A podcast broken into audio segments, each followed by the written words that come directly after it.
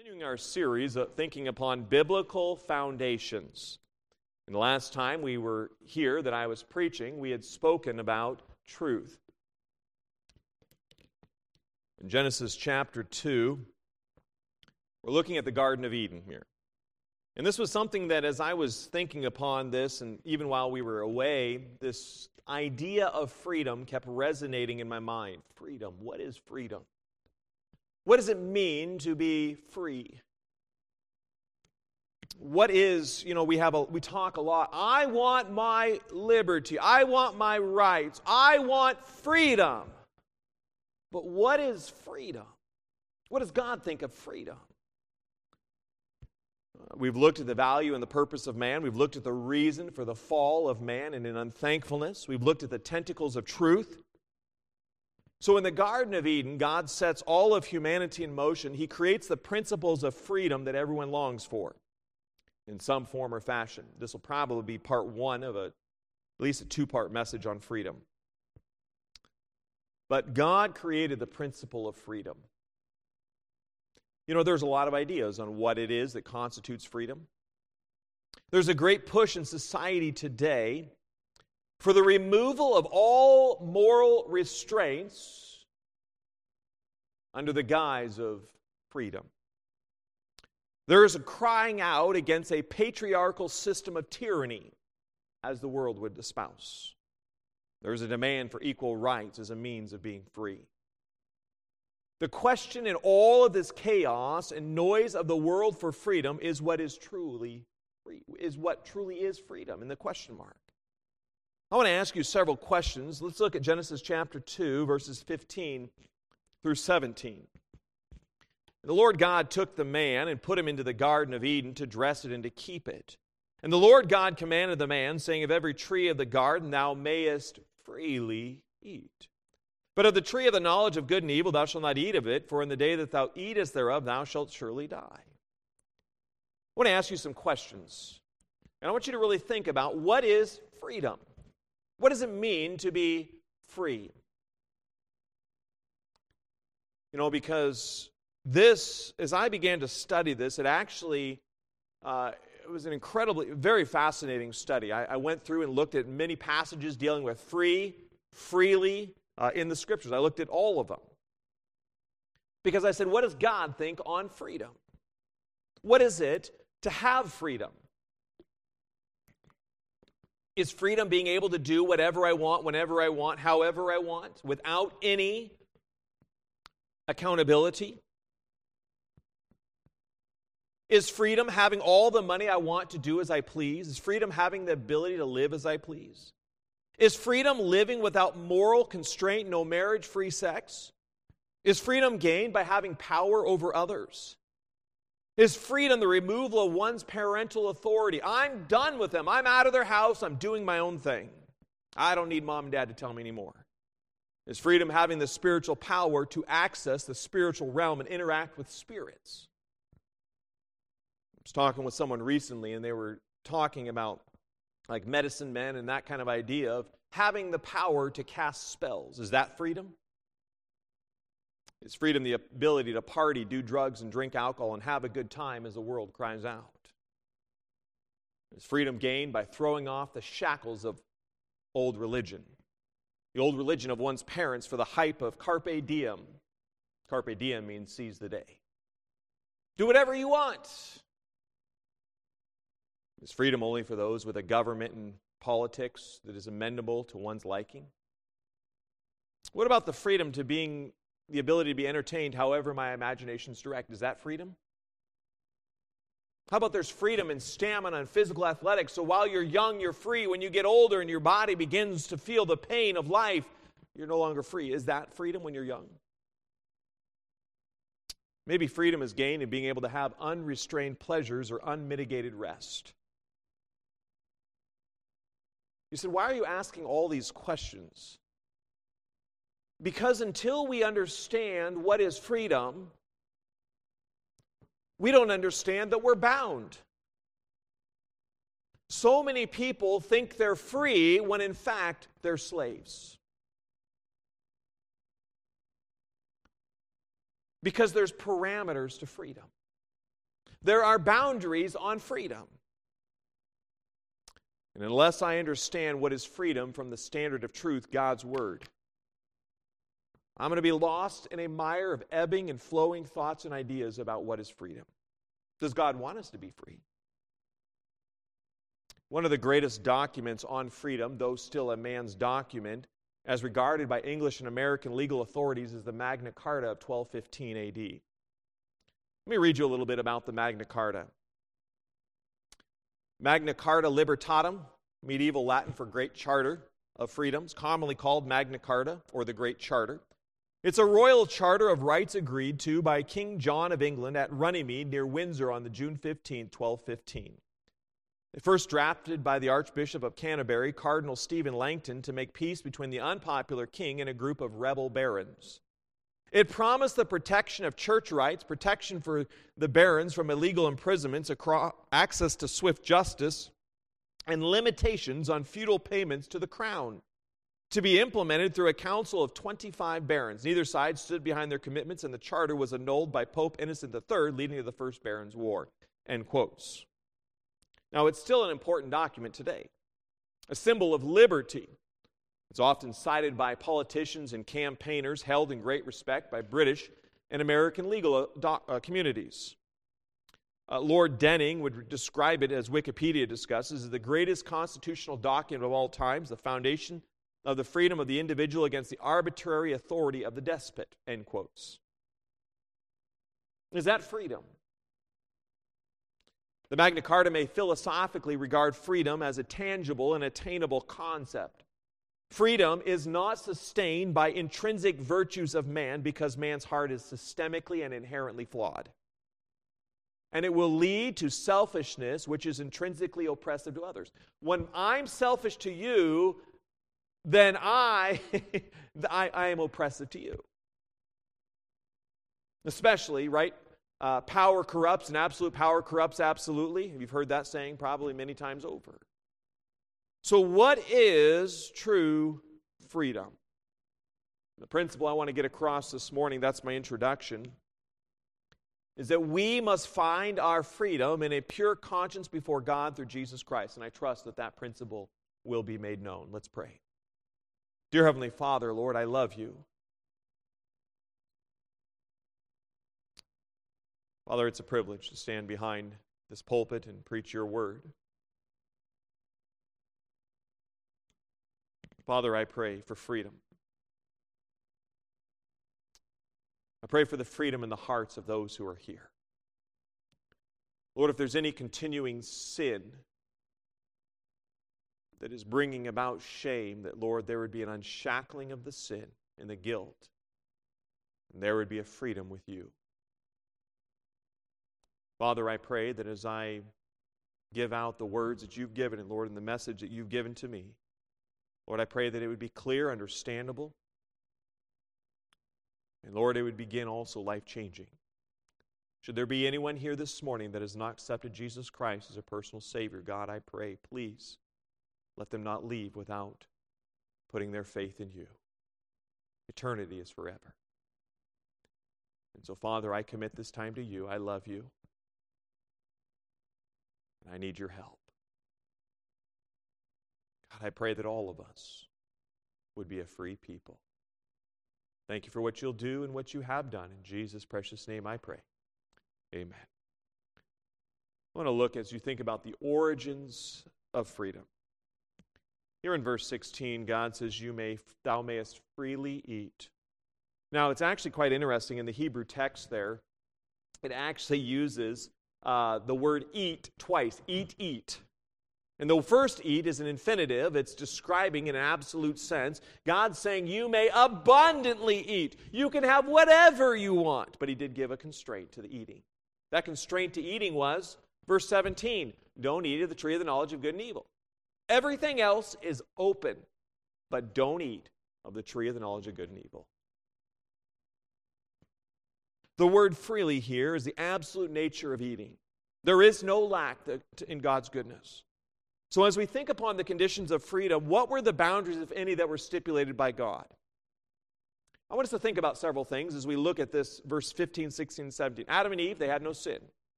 Second, they had no conflict or fracturing of a relationship with God. They have a perfect harmony with God. There's no fear of animals nor any death. The animals aren't eating the other animals, so they don't have to worry about that. They don't have to be worried about the lions attacking them or the leopards or whatever other animals, the dinosaurs. They don't need to worry about any of that. It's all peace and harmony. It's perfect. There's ample and sufficient food. There's no law enforcement, no pain, no hurt, only a beautiful and perfect world. There's no yelling, no anger, no justification of wrong committed. She did this, you know, my brother hit me, you know, none of that.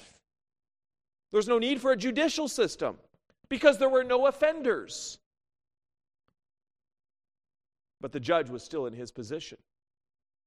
But he was out of work because there were no offenses. In Psalm chapter 50, Psalm 50, verses 3 through 5, our God shall come and shall not keep silence. A fire shall devour before him. And it shall be very tempestuous round about him. He shall call to the heavens from above and to the earth that he may judge his people. Gather my saints together unto me, those that have made a covenant with me by sacrifice. He says, Devour, our God shall come. There's a, that he may judge his people. There is judgment with God, but there's only judgment if there is offense. God only judges when you do wrong.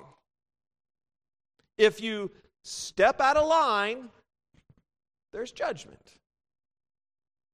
So, the only stipulation for the complete enjoyment of the Garden of Eden was the stipulation to not eat of the forbidden fruit, verse 17. So freedom lay within the walls of this rule. So when someone says, I just want to be free, they need to understand that freedom has boundaries. You extend outside of those boundaries of freedom, you're no longer free. I walk into a grocery store. I have all the freedom I can to go in and purchase any item in that store. But if I walk into that store and I say, hey, I have freedom, I'm going to take these five bags of chips and a, a couple pops and I'm going to walk out the door, I'm going to bypass the cashier, I've lost my freedom. I'm going to get in trouble because I've stolen the chips and the pop. There is a rule to the freedom. Looking at the definition of freedom in English, there are several different and divergent views on this. Some of them will say liberty and freedom are synonymous. But there was one website, and I appreciated it on this. I'm just getting some definitions here. But this one uh, un, that says freedom versus liberty, understanding the difference in what it means to be truly free, uh, from ammo.com. It's an English place, but, anyways, uh, legal place. Freedom, as it says, comes from an Old English meaning power of self determination, state of free will, emancipation from slavery, and deliverance. There were similar variants in Old Frisian, such as freedom, the Dutch freedom, and Middle Low German. When there is no offense, no wrong committed, then there is freedom and a clear conscience. Going on. Freedom is predominantly an internal construct. Viktor Frankl, the legendary Holocaust survivor who wrote Man's Search for Meaning, said it well everything can be taken from a man but one thing the last of the human freedoms to choose one's attitude in any given set of circumstances, to choose one's own way and how he approaches his circumstances. In other words, to be free is to take ownership of what goes on between your ears, to be autonomous in thoughts first and actions second. Your freedom to act a certain way can be taken away from you, but your attitude about your circumstances cannot, making one's freedom predominantly an eternal construct. End quotes. That's amazing. Because ultimately, Genesis chapter 3, what happens? Uh, the Satan is telling Eve, as we have spoken before, God has not given you enough. God has prevented you from fulfillment of your entire being as a God. God has, or, you know, Satan goes on to say, you know, you don't have all the pleasure, you don't have all the fruit, you don't have everything that God has given you. So that boundary that God has said, don't touch of the tree of the knowledge of good and evil, that boundary is limiting and you don't have true freedom. But the unthankfulness of Adam and Eve, what happened? It all went up in the mind. It was the thoughts. It was the thoughts that I'm bound by some rule by God and it's not fair. This is very telling because the concept so many of freedom today without rules is absolutely antithetical to the very nature of freedom. The human spirit was free to live, roam, work, relate, enjoy life, and decide on how one conducted their life, as long as they didn't eat of the fruit of the tree of knowledge of good and evil. But all of this gave them an innocent conscience. But as soon as they stepped over the line to eat that fruit, they forfeited freedom. Their conscience was now defiled. Freedom is a clean conscience before God. When you pillow your head at night, I'm just giving you a little bit of preview. When you pillow your head at night, is there anything in your life you know you should be doing, but you're not doing? As soon as you commit a sin, you are now bound under the jurisdiction of the governing authority. So there's freedom. I go into the grocery store, I eat, I, I take these boxes, I walk out, I don't pay for them. I'm free, right? But as soon as I walk out those doors, I've forfeited my freedom because I've stepped on someone else's. Right? They've worked hard, they've provided for it, they've purchased it. I mean, then there's all the farmers, and I mean, it, the whole chain. I'm defiling all of that. I've stepped over a rule. You take it, you defile your conscience. Right? You know, you might be walking out. You know what it is when sometimes someone's doing wrong, they're looking around, they're nervous. I hope I don't get caught. I hope. Why are they doing that? Because their conscience is telling them, you aren't free. You're doing wrong. James 2:10 for whosoever shall keep the whole law and yet offend in one point he is guilty of all. As soon as I break that line of that door and I walk out with those goods, stolen goods, then I've broken a law. I could have been the best person, the best citizen of society, but I stepped over that law and I lost my freedoms. I'm in trouble. I'm in trouble. I can't just freely. And very well, that store might say you're no longer ever allowed back in this store. It's that one sin that brings the weight of the law upon me. Eve was given the freedom of her will to choose to accept or reject the forbidden fruit. And Satan attempted to lure her and eventually succeeded in deceiving her. So it was for Adam and Eve. But when they violated this law, they were, there were unintended and unexpected consequences. Now, did the violation of this law bring greater or lesser freedom? And you would say lesser. They lost freedoms. Why? Because no longer were they allowed in the Garden of Eden. They were kicked out. Their life was no longer immortal in the garden. They didn't have, the, they didn't have access to the tree of life to live forever in this present human body.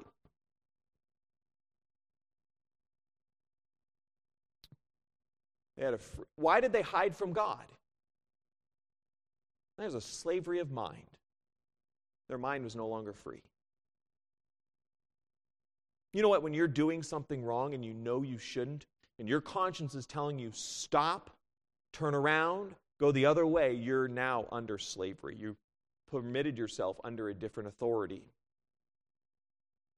When you think about slavery, Actually, here's Webster's Dictionary of Freedom a state of exemption from the power or control of another, exemption from slavery, servitude, or confinement. Freedom is personal, civil, political, and religious. How do we know this? Genesis chapter 3. Verse 7, chapter 3, verse 7. The eyes of them both were open, and they knew that they were naked, and they sewed fig leaves together and made themselves apron. And they heard the voice of the Lord God walking in the garden in the cool of the day, and Adam and his wife hid themselves from the presence of the Lord God amongst the trees of the garden. Did they have as much freedom with God now when they violated their conscience? No. There's not freedom there, that's slavery. They don't have direct access to God because they violated a restraint, a moral and ethical restraint that God gave them. They hid themselves from the one who was in charge. They had freedom of access to God, but it is now broken because they've defiled their conscience. Second, we also see they clothe themselves. And God says, Who told thee that you were naked? They violated their conscience, and it was revealed by a change of actions. You know what? Oftentimes, when someone is wanting, when someone begins to slip from church, their actions change. You try to talk to them, and they might be more pushy, they might be more uh, quick in their texts or whatever. They're, they're, they're not wanting to be sociable because they don't want accountability. They don't want, they're trying to run from the accountability of God because in their conscience they're not free. They know they violated God. They know that they want to go the direction they want to go, and so they're stepping away from that which is right for going their own direction with the, with the mirage of freedom. When you do wrong and seek to go unnoticed by whomever the person you're evading, you're not free. You're in fact bound to that person by the transgression committed. If a husband or wife is cheating on their spouse, there's going to be a change of behavior. There's going to be a change of demeanor and countenance. Why? Because the freedom of conscience in that relationship with the offended party is not clear. What I'm saying, might be saying, Pastor, you're just saying it over and over again. But I want to lay out the dynamics of freedom and cast aside all unrealistic and false cultural constructs, constructs of freedom as our society will espouse. Freedom grants us great privileges that are otherwise not granted to those who have trespassed the established law, even the natural law of God. Let me go over some of those things that Adam had freely to partake of. He was given great intellect and the privilege to care for, maintain, and even to be the zoologist to name all the animals. He was given a wife with whom he was completed. They were given a full supermarket of Eden, Garden of Eden, to shop and dine. Infinite food supply. They had the privilege of a non degrading, non aging body. Hallelujah. It's still the desire of humans today health, wealth, and prosperity. But this was not available once they stepped over the line. They stepped out of their freedoms, breaching the law that was set before them. Freedom has boundaries. And you step out of those boundaries, you lose freedoms. So when they step out of line, when they step over what they were not supposed to do, there needs to be a remedial intervention. Someone else needs to step in in their place to help to restore those freedoms. Because now they have the weight of the law upon them. They're now guilty. They're, they now need justice. They needed liberty. The intervention for freedom in verse 8 of chapter 3 and they heard the voice of the Lord God walking in the garden in the cool of the day, and Adam and his wife hid themselves from the presence of the Lord God amongst the trees of the garden. Verse 9 of chapter 3 And the Lord God called unto Adam and said unto him, Where art thou? And he said, I heard thy voice in the garden, and I was afraid because I was naked, and I hid myself. And he said, Who told thee that thou wast naked? God's dealing with the conscience here. Hast thou eaten of the tree whereof I commanded thee that thou shouldest not eat? And the man said, The woman whom thou gavest to be with me, she gave me of the tree, and I did eat. And the Lord God said unto the woman, What is this that thou hast done? And the woman said, The serpent beguiled me, and I did eat. And the Lord God said unto the serpent, Because thou hast done this, thou art cursed above all cattle, above every beast of the field. Upon thy belly shalt thou go, and dust shalt thou eat all the days of thy life. I will, and I will put enmity between thy, thee and the woman, and between thy seed and her seed. It shall bruise thy he- head, and thou shalt bruise his heel. The woman, he said, I will greatly multiply thy sorrow and thy conception in sorrow. Thou shalt bring forth children, and thy desires shall be to thy husband, and he shall rule over thee. And unto Adam he said, Because thou hast hearkened unto the voice of thy wife, and hast eaten of the tree of which I commanded thee, saying, Thou shalt not eat of it, cursed is the ground for thy sake. In sorrow shalt thou eat of it all the days of thy life, thorns also and thistles shall it bring forth to thee, and thou shalt eat the herb of the field, and the sweat of thy face shalt thou eat bread till thou return to the ground, for out of it wast thou taken, for dust thou art, and to dust shalt thou return. And Adam called his wife's name Eve, because she was the mother of all living. And Adam and his and Adam also and to his wife did the Lord God make coats of skins and clothe them. What did the Lord do to remove the guilt and restore the relationship with Adam and Eve when freedom was lost? Who stepped in when justice came down? Freedom is lost, justice came in. First, he called Adam and Eve. What does God do, first of all? He calls Adam and Eve. Adam, where are you? What does he do? Why is he doing that? He's giving Adam and Eve a chance on their own conscience. God's appealing to their conscience to own up to their sin. God, we messed up. Second of all, the Lord questions Adam and Eve about the reality which was now which is now new to them. Why are you who told you you were naked? You know what God does? He first asks to get to the heart of problem. He gets to the conscience. You know, a lot of people, they don't want to get to the conscience. Because if you get to the conscience, it reveals that, hey, I'm not as good as I, want you to believe I am to be. You know, I'm, I'm not the, the good, goody two shoe that you think I am. Does, you know, Adam and Eve, they're fearful, they're discouraged, they're hiding, they're shamed, they're, you know, they're guilted. God doesn't say, Oh, I'm so sorry you feel bad. Oh, I'm so sorry. What does God do? God doesn't console them. He doesn't come along and, and try to make them feel good. No, he gets to the conviction of sin, their fear, their shame, their sorrow, their depression. He doesn't, I mean, he doesn't come along and hold, I'm so sorry you feel bad. God doesn't do that. Who told you you were naked? He gets to the root of the problem, a violated conscience. He asks them about their conscience conviction of nakedness. You see, when freedom, freedom is a privilege. When a privilege is forfeited or betrayed, then there are certain additional restrictions imposed to curtail the unlawful behavior. What does God do next? Verses 12 through 13. God tries to get both sides of the story. What does Adam do? He throws his wife under the bus. She's the one that gave me the fruit, God. I mean, it's her fault. What does Eve do? She throws Satan under the bus. What, in, what in, in any part of this, of the conscience, do they say, God, I'm so sorry I've messed up? They don't. They don't own up to their sin, they don't own up to the responsibility. It's kind of like today. No one wants to be responsible for their bad actions. No one wants to say, listen, I, I made some bad mistakes and now I'm paying the consequences. God speaks to Eve, who blames the serpent, and then judgment comes. How does God execute judgment? First, he talks to the serpent, then he talks to the woman, and then he talks to Adam. He kind of goes, you know, as it started where the, where the sin kind of perpetuated, he deals with that. Then what happens? There's no longer freedom. There's no longer a free access to God. There's no longer the ability to the tree of life and all of the garden. So, what does God do? God kills an animal. Why? Because God wants them to have a free conscience before Himself. God wants them free access to Himself. God wants to deal with a violated conscience.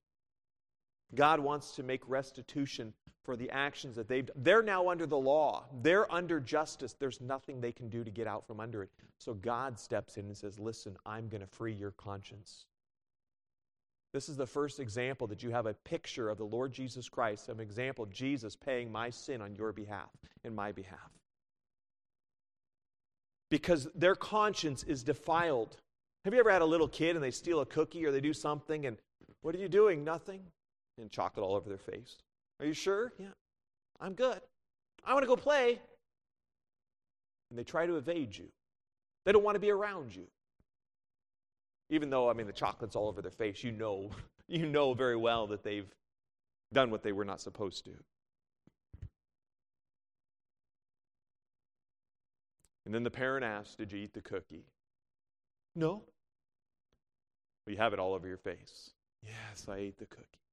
I'm sorry. In verses 22 through 24, they're asking the question Is there still freedom for Adam and Eve? God's restored the conscience, but unfortunately, there are some lingering consequences. They're no longer allowed in the place of beautiful abundance. Verse 22 And the Lord God said, Behold, the man has become as one of us to know good and evil, and now, lest he put forth his hand and take also the tree of light and tree of life and eat and live forever. Therefore, the Lord God sent him forth from the Garden of Eden to till the ground, for whence he was taken. So he drove out the man, and he was placed at the east of the Garden of Eden, cherubims and a flaming sword, which turned every way to keep the way of the tree of life. There is freedom in a restored, not perfect relationship with God, but a damaged conscience that was once pure and unmolested.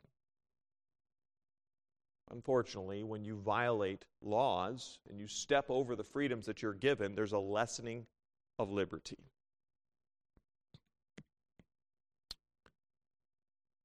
Liberty, a definition from that same source that I'd used earlier. On the other hand, liberty is predominantly an external construct. It's the state of being free within society from oppressive restrictions imposed by authority on one's way of life, behavior, or, or political views.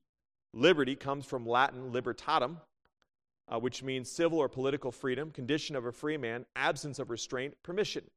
It's important to note that the old French variant, liberté, liberté, however you pronounce it, free will, has also shaped liberty's meaning. In fact, William R. Greg's essay, France, in France, in January 1852, notes that the French notion of liberty is political equality, whereas the English notion is rooted in personal independence. End quotes. The goods that were freely and abundantly available to Adam and Eve now require hard work. Thistles, thorns, beating heat, as you would find as we read. There's still a freedom of mind, but it's now clouded and frequently interrupted by a conscience that is more inclined away from God than towards Him. God, it's so hot out. ah! These thorns, these thistles. How many of you like gardening and you do gardening and then you get all these thistles and then you get the, the, these little vermin that come and eat your vegetables and the deer. We don't have deer up here, but I mean, there's just everything. You're thinking, okay, how do I keep this animal out? How do I do this? How do I get rid of these weeds? How do I mean, you're thinking about that. That all goes back to the curse. There's a loss of freedom.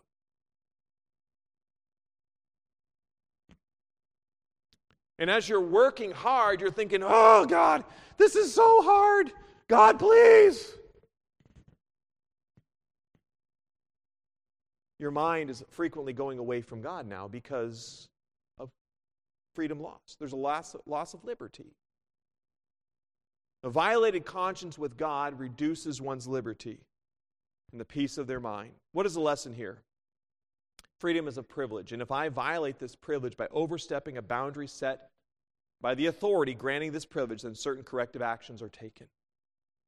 Freedom begins in the heart in connection with God. When you violate your conscience with God, you lose the freedom to freely assemble and communicate with Him. And there has to be some action to remedy this. Freedom is the opposite of slavery. In one website, Pedia, what is the difference between liberty and freedom? It says slavery is the bond bondage, the state of entire subjection of one person to the will of another. So when a conscience is violated, a law is broken, and you cannot indefinitely hide your action because your conscience will convict you. If a bank robber steals a load of money from a bank, sets off, jet sets to a tropical location, then say it's here in Canada, they stole, you know, whatever, $5 million from a bank. They, they go to Belize or wherever, and they're down there, and they're enjoying life, and they're spending their money, and they're thinking, you know, and then, you know, grandma so-and-so's up here, and grandma's about ready to die, and, and they said, oh, I'm going to come home, and they come back home. They're going to be worried about, hey, I'm going to get caught. Their conscience is saying, listen, you're no longer free. You got to hide. You got to look, try to hide that sin. You got to, you know what Adam and Eve did? God, please don't see us. Your conscience, when you violate something, that, a law that God says, your conscience is going to produce sh- uh, guilt, shame. There's fear, worry, anxiety, and concern in being caught. When the privilege of freedom is violated, liberty is needed. The main difference between liberty and freedom is that liberty is a state of being free from oppressive restrictions or control imposed by authority on one's way of life, behavior, or political views, while freedom is the power of right to act, speak, or think as one wants. End quotes. Pediaa.com. Freedom is already guaranteed. You know what? Paul could be in prison and he was still free. Paul and Peter and others could be in prison and still free in their mind. And yet we can have all the liberties of life and we're not free because now our mind is telling us listen, you're living incorrectly. Adam and Eve were brought into bondage by Satan and a defiled conscience. In 2 Peter 2:19, while they promise them liberty, they themselves are the servants of corruption, for of whom a man is overcome, of the same as he brought in bondage. Adam and Eve were overcome by the lie of Satan. They submitted, they gave their freedom of authority. God gave them freedom. God says, just stay in these boundaries. He is the authority.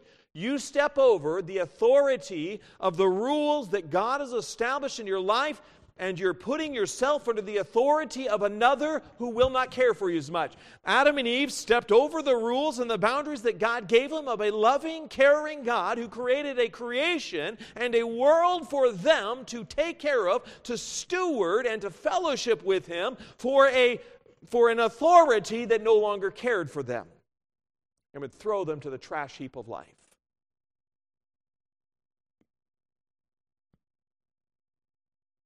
There's a greater power enslaving your mind and reducing your freedom of your conscience. 2 Corinthians chapter 3, 14 through 17, but their minds were blinded, for until this day remaineth the same veil untaken away in the reading of the Old Testament. He's, this passage of Scripture is talking about the Jewish people are brought under the law. Do this for the law. Do this for the law, then you'll be right. You must go every Sabbath. You must do all these prayers. You must do this to be right with God. You must do, you must do, you must do, and you must not do. I mean, all of these 600 and some odd 13 rules that they were to, I mean, it was an oppressive law.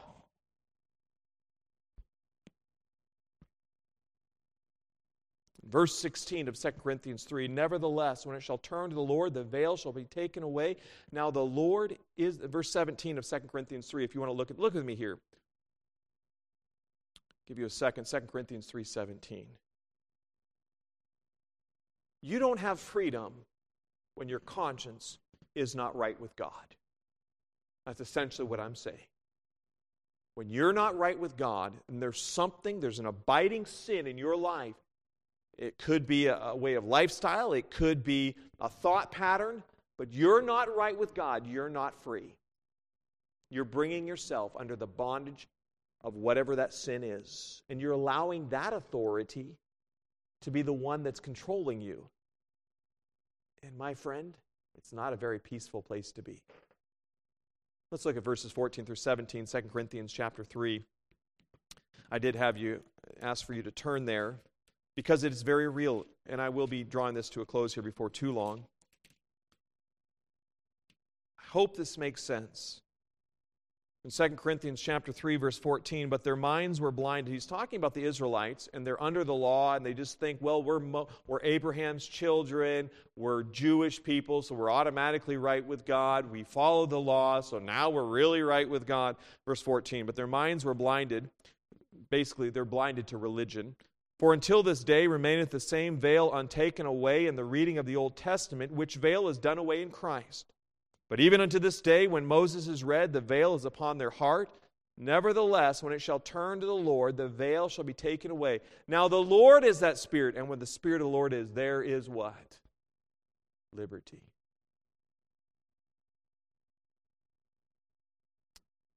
There's liberty. God killed that animal, Adam and Eve now had access to God again. Not in the same way, but they still had access to God. And you know what, my friend? Adam and Eve would quickly see their nakedness, they would quickly see the consequences of their sin, but they failed to own up to the responsibility for this catastrophe. There was a veil over their eyes. And so they hid themselves. It wasn't until judgment was explained and animal was slain that the rest of their life was permitted to proceed, albeit out of the place of paradise. the sacrificed animal judicially took the immediate, immediate penalty of death for Adam and Eve and reconciled the relationship with God, just as Jesus Christ. Obviously, that is a picture, it's not full. I mean, they still had to do continuing sacrifices. Jesus Christ did it once for all, amen. But the sentence of banishment stood, a lessening of liberty and freedom of mind. And this morning, I want to ask you in conclusion are you free? Free in your mind? Is your conscience devoid of any lifestyle or any action that is not consistent with Scripture? Is there any shame in your mind for how you're living? Are you living in accordance with God's will? You say, No, Pastor, I'm not. Then you're not free. You're not free. When you violate the law of God, you're not living free. You're enslaved to your sin. You live in shame, guilt, and discouragement as Adam and Eve would face.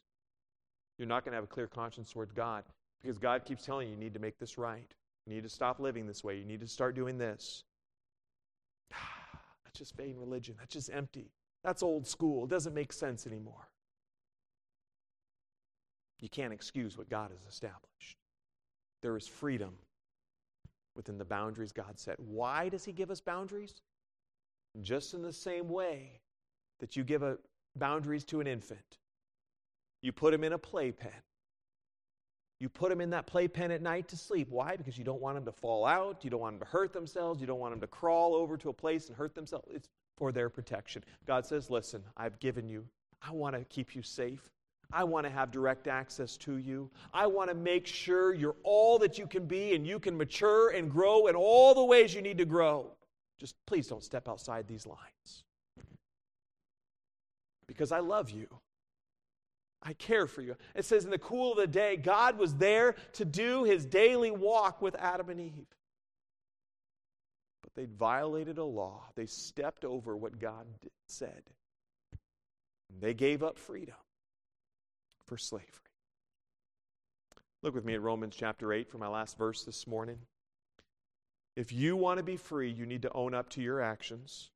And you need to allow Jesus Christ as the ultimate perfect sacrifice for your sins.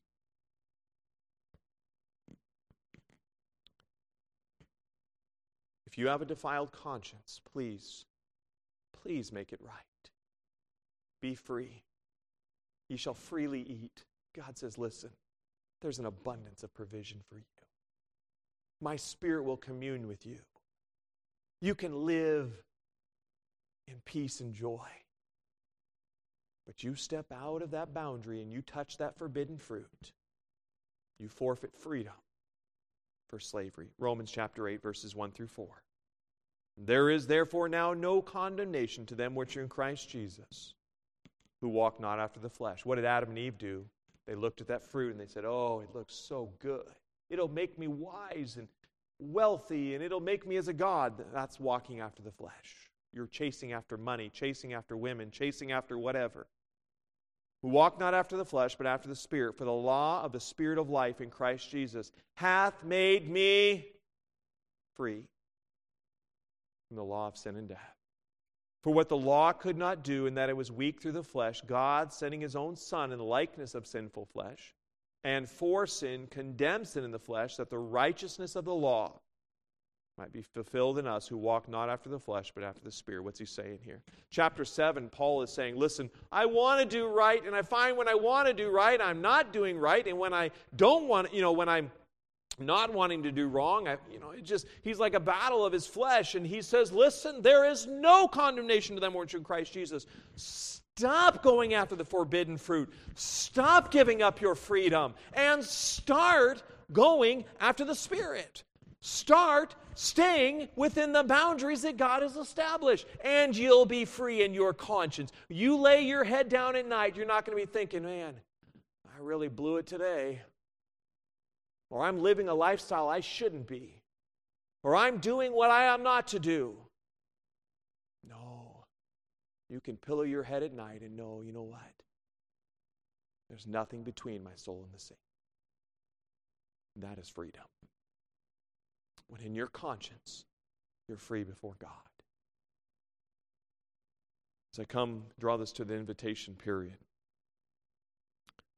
I'll continue this idea next week, Lord willing. My friend, where have you stepped over the laws that God has established? They had everything. They had all the provision. They had the security of God's love. And they gave that up. All that freedom for one measly bite of a fruit that was forbidden. And they gave up freedom, freedom of mind, freedom of conscience, for the slavery of life, slavery of sin. As you think upon this and we come to the invitation period, I want to ask you what in your life is causing you slavery in your conscience? What is it that's binding you, bothering you, creating guilt, shame, discouragement, something in your life, lifestyle, way of life, thoughts, whatever it may be? I trust you deal with that sin today and return. Jesus Christ has already made a way. He's already made a way back to a free conscience. You just have to be willing to come back to Christ and get within those boundaries. If I could have Mrs. Pat come forward, please, for the time of invitation. I want to challenge your heart. First of all, if you've never accepted Jesus Christ as your personal Savior, you're outside that boundary. You don't know freedom because your father is Satan.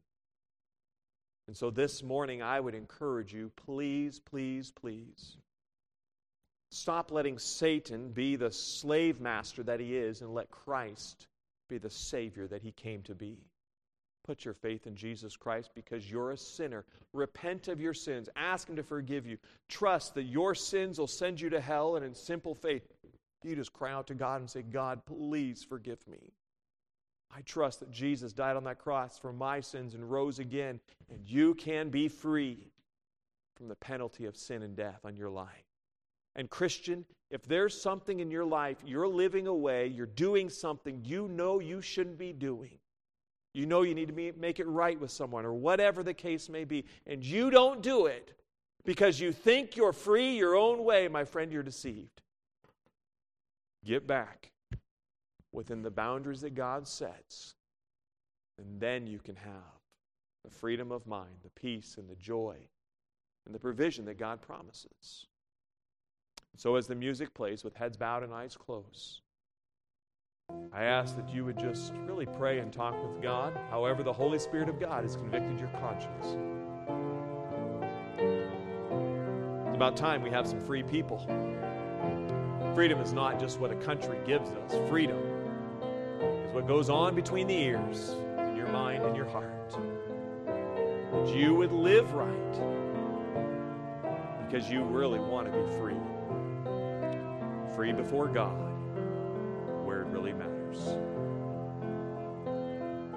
there anyone this morning saying, Pastor, I thought I was saved, or I think I'm saved, but I now have some doubts, and, I, and I'd like you to just pray for me I will not call out your name. I won't say you seated in whatever your seat is. I will not, but I will pray for you. Anyone, just slip up your hand and say, I'd like you to just pray for me. I, that won't make you saved, but w- I will pray for you. Anyone like that? Maybe something this morning struck you and you say, Pastor, I'd like you to pray for me. Just slip up your hand small way and I'd be happy to pray for you. I, I won't talk with you afterwards about it unless you bring it up to me. Anyone this morning? just a moment longer as the music plays. Are you free? You can freely eat when you're within the boundaries that God has established.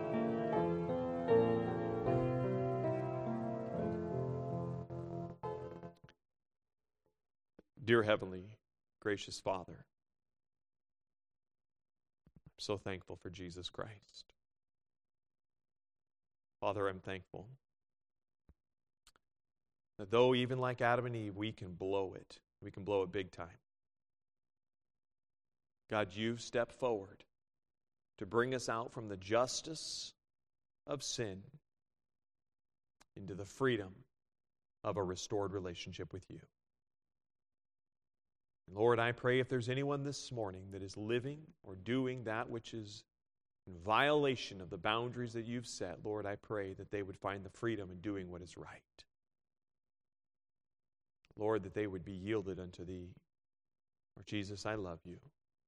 I thank you for what an amazing Savior you are. If there's anyone that's not saved, Lord, I pray that they would settle that decision today. God, thank you for this message. Lord, I pray it resonate in our hearts that we could be believers that are truly free. In the precious name of Jesus, I pray. Amen. God bless you. Have a great afternoon.